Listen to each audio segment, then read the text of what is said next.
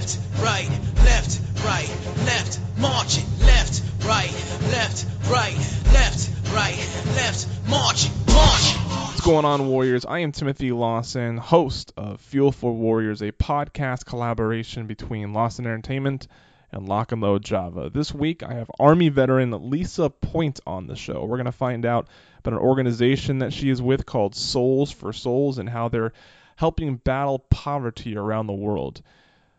When you're finished with the episode, be sure to check out lockandloadjava.com as well as lawsonentertainment.com for more of our programming. We'll hear a couple words from Carl Churchill, and then we'll get on to the interview.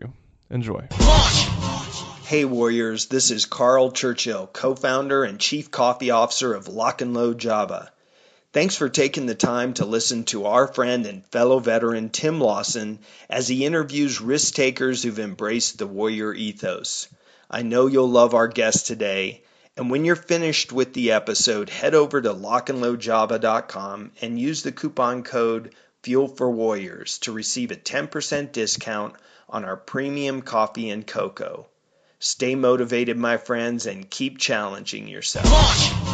All right, what's going on, Warriors? I am Timothy Lawson, and we're back here on Fuel for Warriors. And this week I have Lisa points. You know, I probably should have asked if it is points or if there's some weird accent at the end. I always make this mistake. I never, I always forget to get the clarification on on how to pronounce the name. It is Lisa Points, right? It is. Thank you for asking, Timothy. Yes. Well, I it's uh, I've been podcasting for over three years now, and I would say I'm still only at a 25% success rate on getting clarification on pronunciation before the episode starts. it should seem like a pressing situation until you get to it, and then you think, "Wow, I really should have went on to yeah." Before. Because before, like going in, I was like, "Oh, that's clearly Lisa Point," and then as I as we're going to, into the intro, I'm like, "Maybe it's not." well, you did. You made the right choice.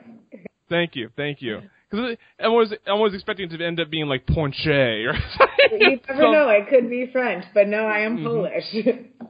Very well, Lisa Point, and you are the director of domestic entrepreneurship for Soles4Souls, and we'll get into what exactly that means. But this is Fuel for Warriors, and we start every episode with getting your take on on what is a warrior. When you hear the the term warrior, what comes to mind? What character? What vision? What do you see? Well, what comes to mind for me is um, standing up for what I believe in and who I am as a person, and really standing in my own integrity and being comfortable and confident in that, and and also comfortable and confident in leading others, particularly young women, um, to be confident in, in their integrity and in their own self, in their own skin, because um, I think a lot of soldiers and, and women as well have have problems uh, feeling confident with themselves and with their past experiences and really owning them and making them a part of who they are and how they have shaped them and being proud of their experience. So a warrior to me is all of those things, um, being proud to carry on and um, also to be a role model for others. Yeah, absolutely. And you're, you know, the the indicator, the signal that I saw from you that that made me believe that you'd be a good fit for the show was your experience in the army. How long how long did you serve in the army? I served for four years, from '97 to 2001, and I was uh, stationed in Fort Polk, Louisiana, and then immediately over to Bosnia, back to Louisiana, and then my last 15 months were spent in South Korea. So I was a little gotcha. bit all over. Yeah.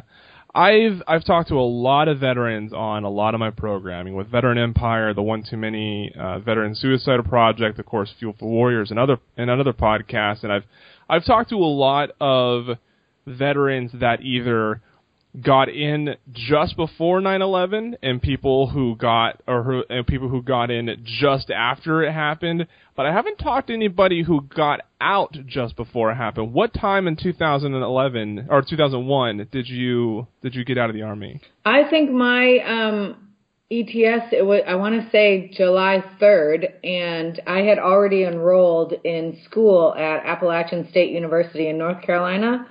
So I was on campus when September 11th um, happened, and they I did get called back, um, but since I was in school, I was able to uh, not go back in. But I did get called back in for I believe it was three years was what the letter said. But if you were already enrolled in school, so I actually didn't have to go back.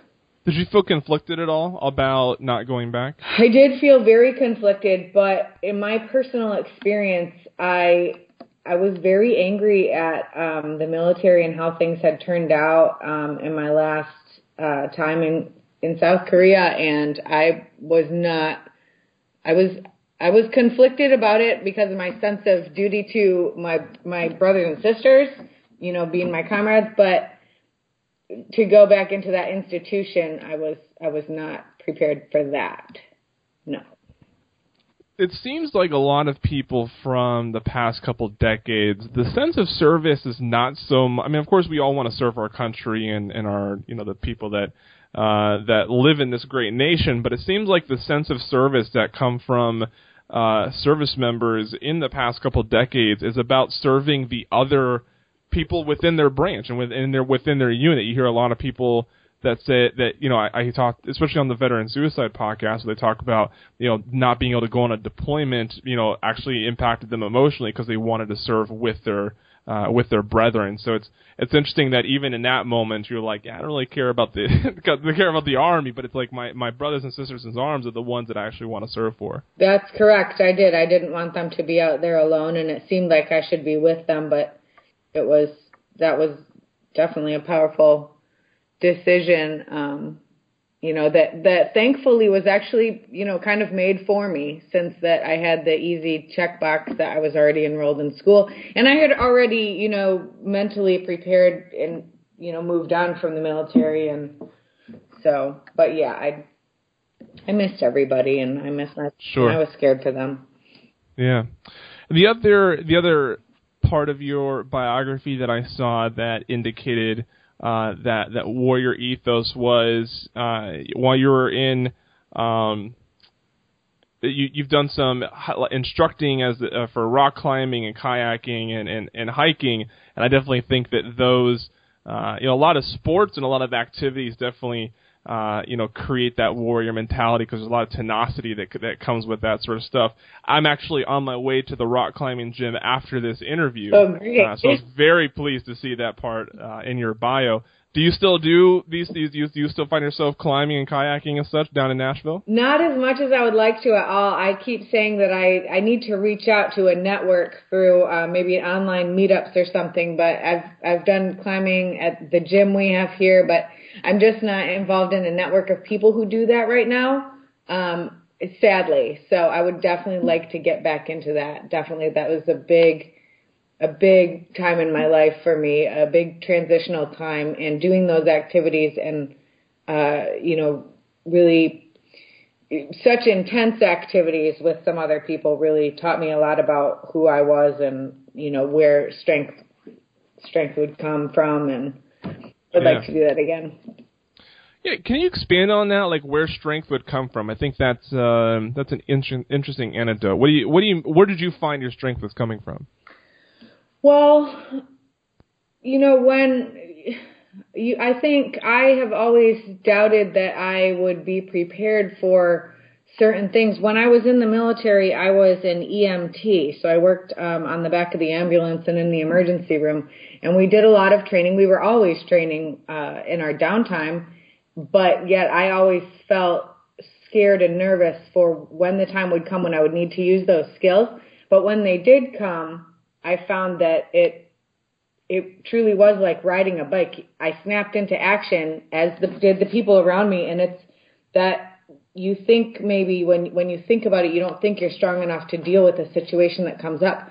But in my experience, you know, you either deal or you die, right? So you're going to deal with what happens, and you're probably going to be kind of impressed with yourself. For yeah. the fact.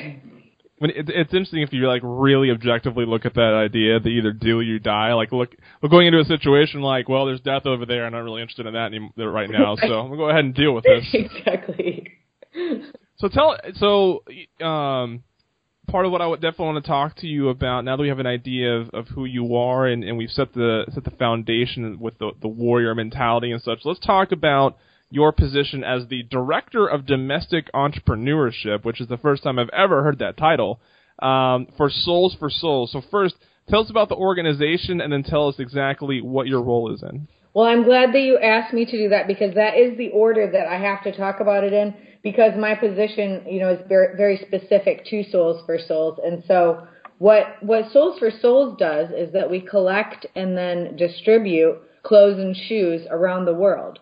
So we do that in two ways. We collect um, new goods from you know, corporate returns and overstocks and things.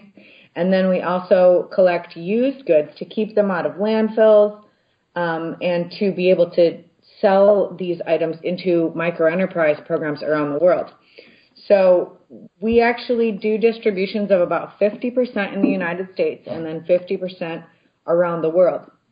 And free distribution is when you give away clothing and shoes that people need. And people need things all the time for a variety of reasons after natural disasters or just because they're poor and it's hard. But then long term, they need to have a solution to work themselves into a different um, lifestyle. And so what is needed for that is education and jobs. So what we, we have a constant need for used clothes and shoes. We take what is raised in the United States from shoe drives and clothing drives and we sell those into microenterprise programs. For instance, our program in Haiti, it all of the programs that we have are different, but they all are also have a similar style. Whereas we work with an entity on the ground because our business is here. Our business is logistics of shoes and clothing. That's what we do well.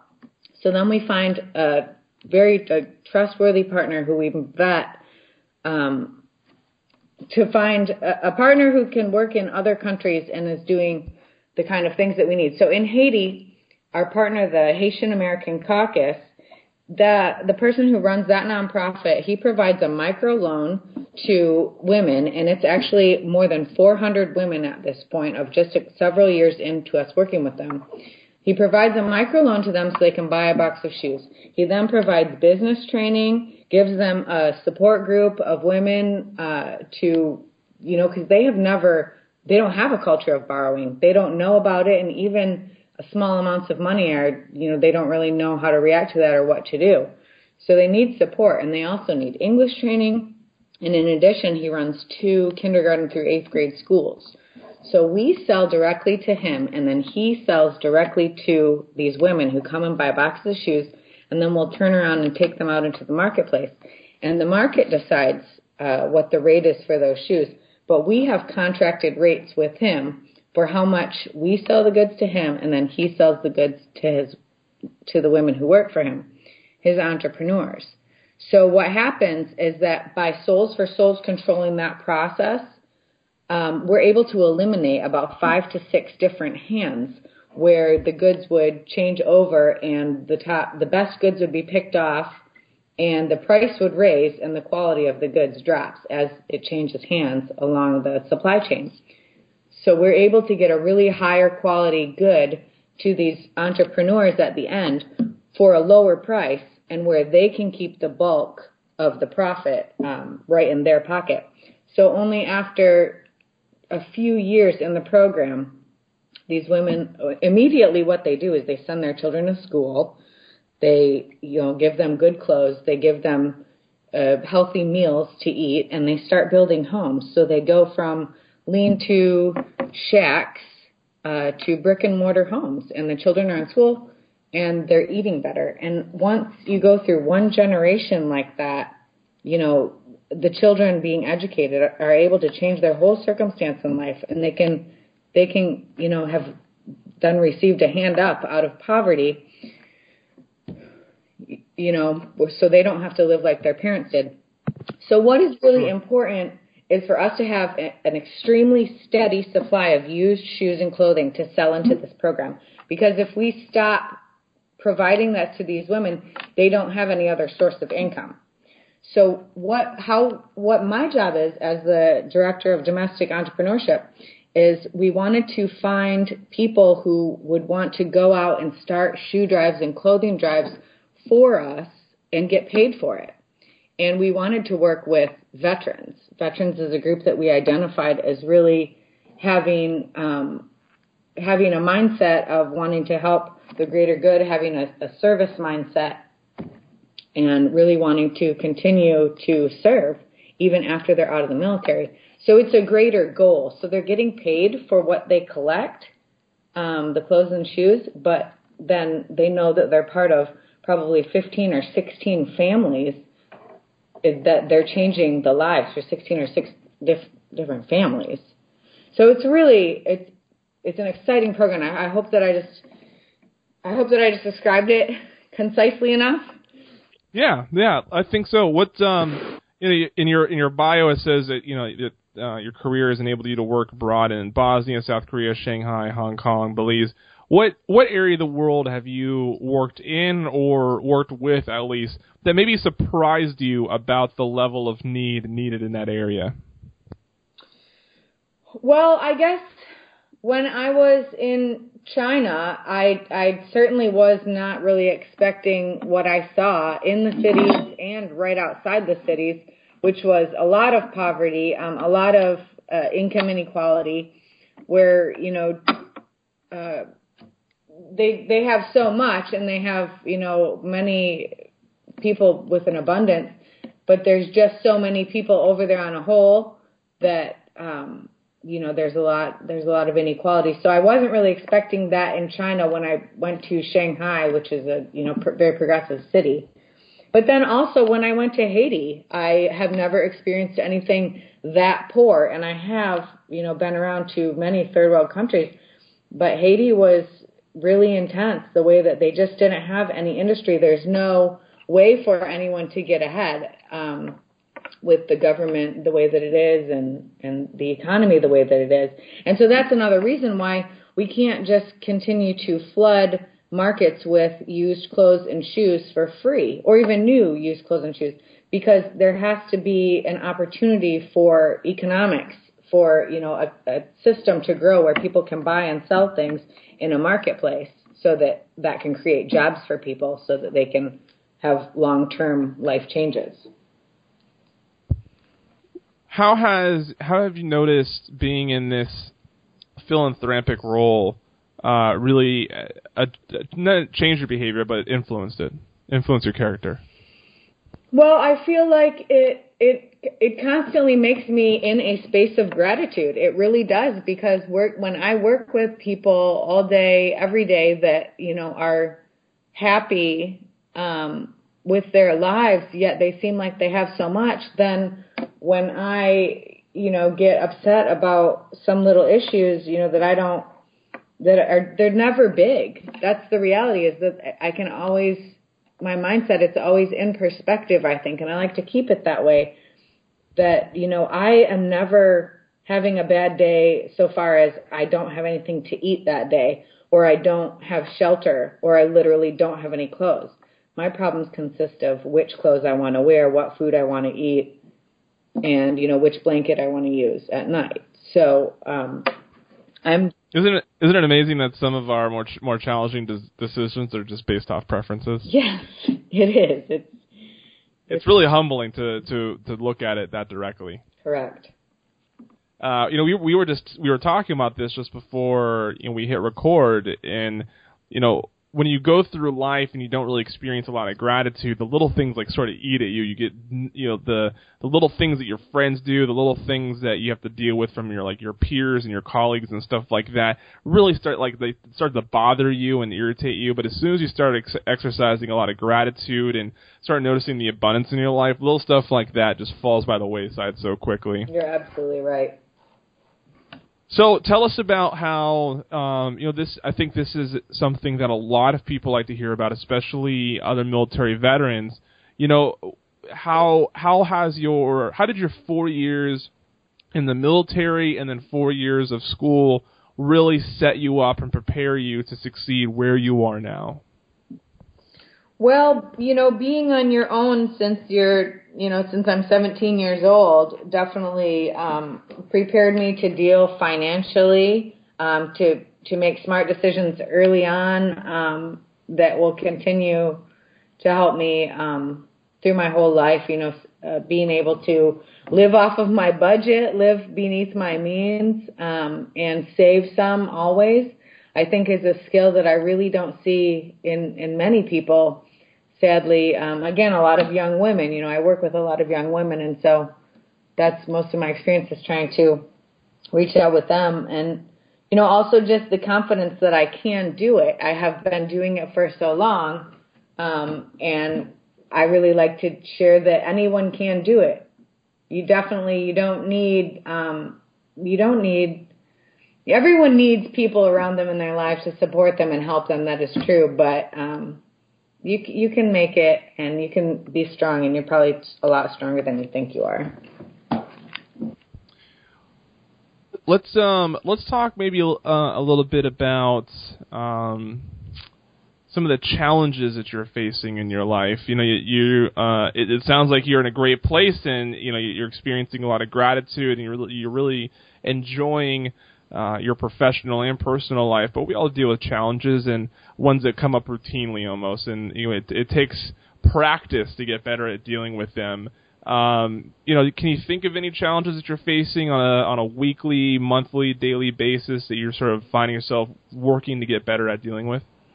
You know, I um, certainly deal with uh, close relationships. Um, I, you know, it's I think dealing with relationships has always been sort of difficult for me. Uh, any kind of relationship, friendship or romantic or with your family, um, just being sensitive to what other people need and then also learning to ask for what I need and um, and not settle and be in a situation where that's not working for me.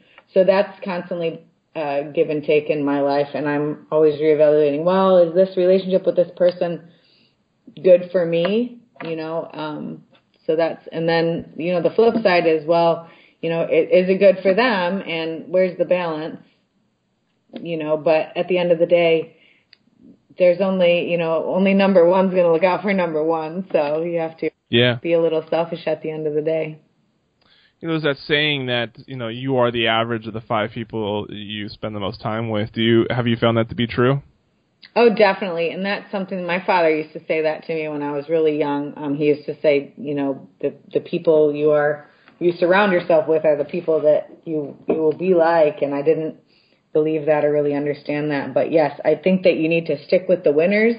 I try to stick with the people who I want to be like, and I say, look at what they're doing in the world and um, how their life is. And I, I want that. I want to be like they are. So, you know, constantly being around people who I think are smarter than me and, uh, you know, more just anything better than me. I want to always be around that so that I can continue to progress so I don't get complacent in life, you know, and just always keep striving for more.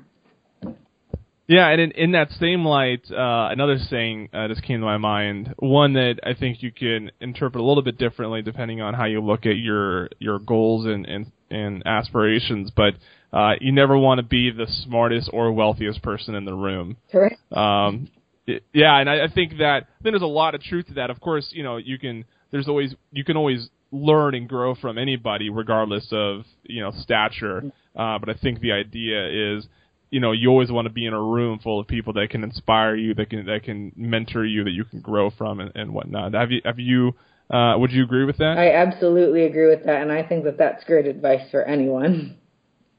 So before we before we we wrap up on on things that uh, you know on what really inspires you, that fuel that is uh, uh, that you live off of. Uh, you know, tell us a little bit more about Soul for Souls. If anybody listening is interested, if they're if they're um, you know just they're caught on the, on this mission, how can they get involved? Like, do you do you need more donations of shoes and clothing, or do you need more monetary? Do you need volunteers? What do you need for people to get involved? You know, um, people who want to start shoe drives um, and clothing drives in their hometown or in their own network would really be amazing. I'm specifically looking for veterans who want to be independent contractors and own their own business and start shoe and clothing drives around the United States. And we um, we're specifically looking for individuals, you know, who are gregarious and want to be outgoing and don't want to be sitting in an office every day, who want to be able to, you know, be there when their kids get home from school and send them off to work um, and really create their own hours. So, um, if any veterans or veteran spouses are interested in that, please go onto the Soles4Souls website, soles4souls.org, um, and send me an email or send anyone an email because we'd really like to. What these jobs are creating here, they're, we they're not just part-time jobs to make a little supplemental income here or there. This is really starting your own business, and with that, this is not the type of job where um, you know, you're going to have a lot of downtimes. If if you started any type of business, you would expect to be working essentially nonstop for about the first year, I would say. This is no exception. However, with this program, you get to franchise, if you will, the Soles4Souls name and process for absolutely no fee. There's a whole training program that uh, we work with you and teach you how to do this, and then we buy everything that you can collect. You have a guaranteed buyer, so there's really no other kind of program like that. And I would like to get this started all over the United States as opposed to just in the Southeast where we have it now. And it's an excellent source of income um, and family, small family business that you could do that can really, it is truly unlimited. You could make as much as you want with this program. That's amazing. It is amazing. It's quite the business model. It is. Yeah. So you know, this is Fuel for Warriors. We we uh, we the the culmination of this entire discussion comes down uh, comes with what ultimately inspires you. What is getting Lisa Point out of bed every morning? What's getting me out of bed every morning is that um, I have an opportunity to be a better person today than I was the day before um, and I have an opportunity to help another person today in a different way. And I think that that is what God wants me to do, and um, amazingly, my life allows me to do that. So I I love getting out of bed. I can't wait to get out of bed again. I'm with you. I'm with you. I was recently under the weather for the past couple weeks, and the part that I I mean, of course, it sucks having to deal with a cough and stuff and congestion. But the part that I hated the most was I couldn't get out of bed quick enough because I was like I, my energy was drained in the morning, and it, that was actually the part of the of the effects that it had on me that I hated the most was because I'm just like you. I like as soon as I wake up, I want to be out the bed and doing something. and while I was under the weather, I just I couldn't get that energy to do that. And I was like, oh, I hate this. Lisa, thank you so much for for joining me. I know that my my listeners uh, enjoyed learning about Soles4Souls. Um, for the people that are hearing it, it can't quite picture what that looks like. It is soles, as in like the sole of your feet, the number four, and then souls, as in good for your soul. Soles4souls.org, uh, and their website's very comprehensive. Uh, and if you go, if you click on the team, you'll definitely find Lisa there. Click on her name, and you'll see her bio and opportunity to email her to get in contact. Lisa, it's been a pleasure. Thank you, Tim. I hope you have a wonderful day, and I really appreciate this opportunity. Of course. I'm Tim, and on behalf of Carl, Lori, and the rest of us here at Lock and Load Java, we'll see you next left, week. Right, left, right, left, marching, left, right, left, right, left, right, left, march. When I wanna give in, feel like quitting. Something keeps living inside me, keeps yelling. Tell me push on, push harder past the limit. It's no time for the giving and stick to it when I'm giving them. It's my all, and so they march for the sergeant, ready to give it all up for the cause and just charge it.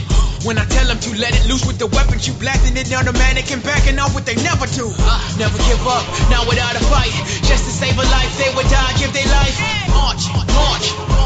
march, march, march, march, march, march, march, march, march, march, march, march, march.